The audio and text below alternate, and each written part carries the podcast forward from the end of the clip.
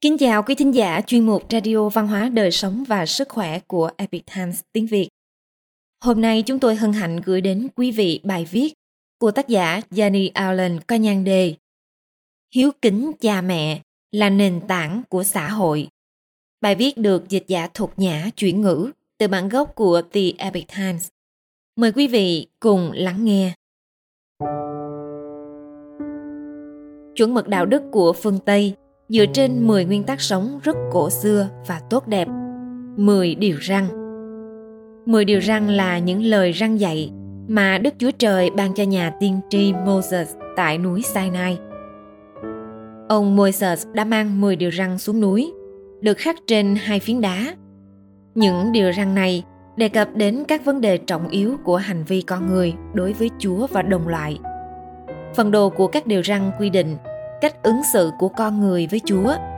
Phần cuối cùng của các điều răn quy định cách cư xử giữa con người với nhau, tức là con người có mối liên hệ với nhau như thế nào.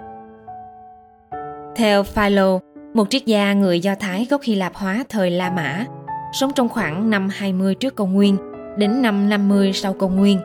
Điều răn về tôn kính cha mẹ là cầu nối giữa phần đầu tiên và phần cuối cùng của các điều răn người sáng tạo nội dung trên podcast, kim diễn giả Dennis Prager nói rằng đó là điều răng duy nhất đi kèm với một lý do để con người tuân theo. Hãy hiếu kính cha mẹ ngươi, hầu cho ngươi được sống lâu trên đất mà Jehovah Đức Chúa Trời ngươi ban cho. Như ông Prager cho biết, chúng ta được dạy phải yêu mến Chúa, những người hàng xóm của chúng ta và thậm chí cả những người xa lạ, không phải là cha mẹ của chúng ta chúng ta phải tôn kính họ. Chúng ta phải duy trì một mối quan hệ với cha mẹ để thể hiện sự hiếu kính đối với họ, cho dù điều này có khó khăn đến đâu.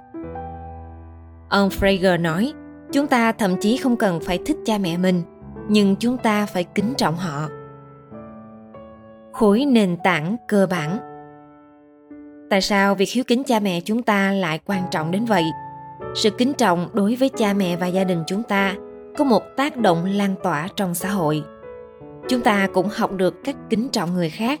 Vì sự kính trọng đối với cha mẹ sẽ được phản ánh trong tất cả các mối quan hệ khác của chúng ta.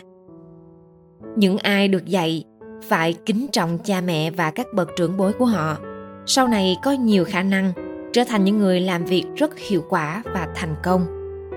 Trong cuốn sách Who Killed the American Family, ai đã hủy hoại gia đình Mỹ? Của tác giả Philip Schlafly, cô đề cập đến một tác phẩm của tác giả Jason Tapper, từng được tờ New York Times phát hành. Trong phần này, Schlafly có nói rằng ông thì Paul đã đưa ra điều hiển nhiên, dù thường bị phủ nhận. Quan sát thấy rằng trẻ em sẽ tốt hơn rất nhiều khi các con được nuôi dưỡng bởi cả cha lẫn mẹ, hơn là khi một người mẹ đơn thân phải tự xoay sở một mình. Theo ông Frager, những người đàn ông có khuynh hướng đối xử tốt với vợ và đồng nghiệp của họ một cách công bằng cũng là những người đã được nuôi dạy để kính trọng cha mẹ họ. Những người phụ nữ được nuôi dưỡng với tâm thái trân trọng cha mẹ của họ càng có khả năng sẽ trở thành những người mẹ tốt hơn và biết chăm lo cho gia đình. Có nhiều khả năng, họ sẽ chọn những người bạn đời thấy được tầm quan trọng của gia đình. Do đó, một người đã được dạy để đánh giá cao những gì mà một gia đình mang lại cho xã hội sẽ càng có thể truyền lại những giá trị này cho con cái của họ. Đồng thời, việc thể hiện lòng kính trọng đối với những người đã cho ta sự sống và tình yêu thương cũng là để làm gương cho thế hệ mai sau. Trẻ em khi thấy ông bà mình được đối xử tốt, sau này cũng có thể bắt chước hành động này với cha mẹ mình. Tóm lại, trong một xã hội mà con cái được dạy phải hiếu kính cha mẹ, thì xã hội đó sẽ tồn tại hiệu ứng lan tỏa mở rộng ra ngoài xã hội để tôn vinh nền văn minh của chúng ta. Ký ức giữa các thế hệ mà những gia đình giống như những sợi chỉ đang trong một tấm thảm. Chúng như mũi kim liên kết các sợi chỉ của những mối quan hệ chung lại với nhau. Một gia đình kết nối chúng ta lại với những ký ức về việc chúng ta là ai và chúng ta đến từ đâu. Người ta chỉ cần xem xét lịch sử do thái với việc tuân thủ nghiêm ngặt truyền thống của nó và tôn vinh nó tôn kính cha mẹ bạn cũng giống như mỗi ngày đều là ngày Sabbath. Sabbath là ngày nghỉ và ngày thứ bảy trong do Thái giáo. Có như thế, tất cả các phong tục và tín ngưỡng sẽ không bị mai một. Cha mẹ là nền tảng của một gia đình và tầm quan trọng của một gia đình không thể bị xem nhẹ. Ở một khía cạnh nào đó, một gia đình là ranh giới bảo vệ một người khỏi thế giới bên ngoài. Đó cũng là một mảnh ghép để xây dựng nền văn minh của chúng ta. Điều đó cũng đủ để vinh danh họ. Tôn kính đấng tạo hóa qua việc hiếu kính cha mẹ, chúng ta nhận ra rằng có một quyền năng đạo đức bên trên chúng ta và chúng ta phải chịu trách nhiệm trước điều này vì lý do đó, hiếu kính cha mẹ là công nhận thứ bậc tồn tại bên trong một gia đình và tương ứng với điều đó, còn có một thứ bậc lớn hơn tất nhiên đứng đầu chính là đấng tạo hóa Charles Jacobs, một linh mục của chính thống giáo trong hơn 30 năm, tin rằng Chúa đã đang cài nên thứ bậc của chế độ phụ hệ vào chính cấu trúc của tạo hóa. Người đàn ông chính là người bảo vệ phụ nữ và gia đình. Đó chính là người được trao quyền mà chúng ta có thể trông cậy để được lãnh đạo và bảo vệ. Ngụ ý trong giả định này rằng việc tôn kính cha mẹ chúng ta là tôn vinh Đức Chúa Trời, là một cách để nhận ra sự thiêng liêng của cuộc sống con người và tầm quan trọng của việc đối xử với nhau bằng sự kính trọng, liêm chính, chung thủy, lễ nghi, phép tắc và phẩm cách. Một nền văn minh mà con cái không hiếu kính với đấng sinh thành thì chắc chắn rằng nền văn minh đó sẽ suy tàn. Gần đây trong một bài diễn văn đầy nhiệt huyết, Thủ tướng theo chủ nghĩa dân túy của Ý, bà Giorgia Meloni đã nói Tại sao gia đình lại là kẻ thù? Tại sao gia đình lại đáng sợ như vậy? Chúng ta sẽ bảo vệ giá trị của nhân loại. Mỗi chúng ta đều có một mã di truyền độc nhất không thể lặp lại. Điều đó rất thiêng liêng. Chúng ta sẽ gìn giữ giá trị đó. Chúng ta sẽ gìn giữ Chúa, đất nước và gia đình chúng ta. Bài diễn văn của bà đã có sức lan tỏa rộng khắp. Kính trọng bằng hành động. Làm thế nào để chúng ta hiếu kính với cha mẹ mình? Có những việc rất đơn giản. Đối với một số người, đó có thể là xin lời khuyên cố vấn của cha mẹ. Một số người khác thì có thể cùng cha mẹ đưa ra các quyết định có liên quan đến gia đình. Việc một người hiếu kính cha mẹ có thể được duy trì bằng cách tôn vinh truyền thống gia đình. Có một cách là có thể duy trì lễ nghi ăn tối của gia đình. Một cách khác là cũng có thể duy trì một loại chuẩn tắc trong gia đình. Một cách cư xử để biểu thị sự kính trọng với cha mẹ. Có lẽ đó là cách một người ăn mặc khi đến thăm cha mẹ mình.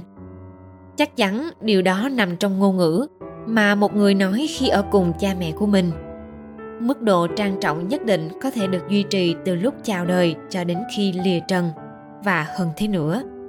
Một chuyến đi tảo mộ cũng có thể là một cách để tôn vinh những người đã khuất. Nếu ai đó đủ may mắn có cha mẹ già đang trải qua khoảng thời gian hữu hạn của đời người, thì có một số bài học cần được biết. Họ biết rằng cha mẹ đang bước vào tuổi xế chiều. Họ cũng biết rằng chắc hẳn sẽ không có một giai đoạn tráng niên minh mẫn hơn xuất hiện. Có lẽ một trong những món quà lớn nhất mà một người có thể tặng cho cha mẹ mình là trở thành nguồn cung dưỡng cho họ khi họ già đi. Thay vì tỏ ra thiếu kiên nhẫn trước ký ức về những ngày xưa tốt đẹp đó, chúng ta có thể học cách lắng nghe những câu chuyện hồi ức của cha mẹ mình. Và vâng chúng ta học hỏi từ đấng sinh thành. Khi bạn đang mời cha mẹ mình một miếng bánh mà họ thích có khả năng họ sẽ tặng bạn một giai thoại mà có thể là một khoảnh khắc giáo huấn.